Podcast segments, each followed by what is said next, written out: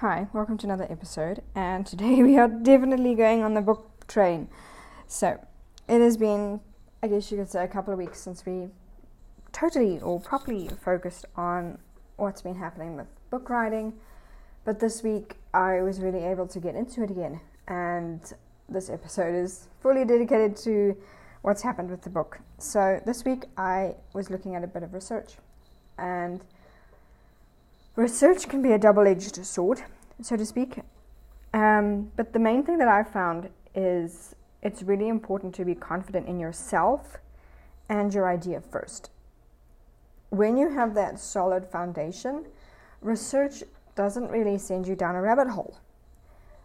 It really just gives you a chance to see something from a different perspective, which can be very helpful. It can maybe convince you of something or show that you're on the right track with a perspective or give you a chance to see, hmm, my idea is kind of out there, which is not a bad thing, but I'm going to have to maybe change up my social media plan or how I express myself in this book so that people get the right idea or the right perspective that I'm sharing in this book. So, research can be very powerful, if I can put it that way. The different perspectives you get are great and just remember that the purpose of sometimes using social media for research or looking at um, other books, other videos, podcasts, anything, those are people's opinions, and what you're sharing is an opinion, which is like, well, obviously.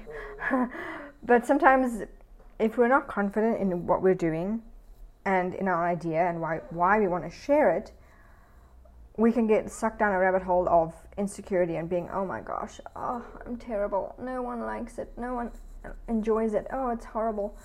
Um, and we just talk ourselves out of writing our book because it seems like nobody agrees or too many people have written about it.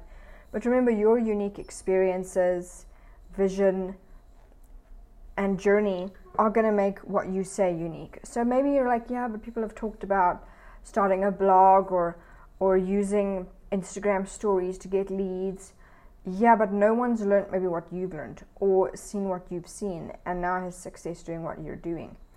So always be confident in who you are and what you want to do before you go out there and do research because otherwise you can be stuck in research mode or getting other people's ideas for months, if not years, because you just constantly find yourself going, oh, well, this idea wasn't so great. Right, this person says this, right, let's add this in, and we can go on again. And it lands up being a collective work that you've basically put together of other people's ideas with maybe your own spin in the introduction. It doesn't even become yours at the end. So remember to follow your vision. You have a specific vision or look for this particular project, this particular book.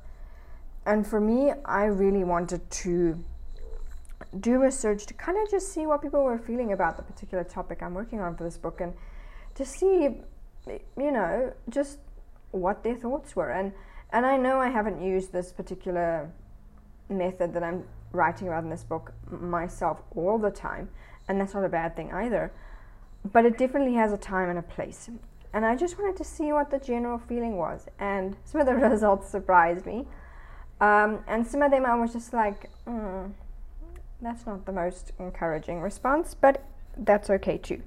I know what I want to say with this book, I know what I want to do, and yeah, some of the research was useful, some of it was like, mm, not even going to consider writing it. To be honest, it's an opinion that doesn't need to come into this book and cloud it. So, that's okay too. Remember, we ask people for their feedback, we ask them for their opinions, and sometimes we get into a bit of a tiz because they've said something we don't like.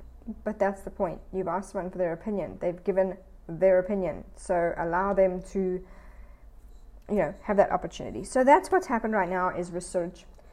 And I'm looking forward to taking this research further and really starting to plan out my book and what I want to include in it, what do I want to say at specific points, and sort of getting really into the skeleton of an outline and a flow. So I'm really glad that I got the research piece done short and sweet um, because I have learned um, the key things, which is confidence in your own idea and following your vision. So, those things are really important for any piece of research. Maybe not necessarily book related, but just remember when you're doing research of anything, you have to be confident in your, in your idea and follow your vision. So I'd love for you to share your thoughts on this episode. And if you've ever done any research, I'd love to hear your journey with research, the good and the bad. Just drop it in the comments and let me know how it went for you. And um, yeah, we can just have a discussion on research and how it works and how it doesn't work. And any funny stories you have, be sure to share those as well. So have a good week, and I can't wait to chat with you next week.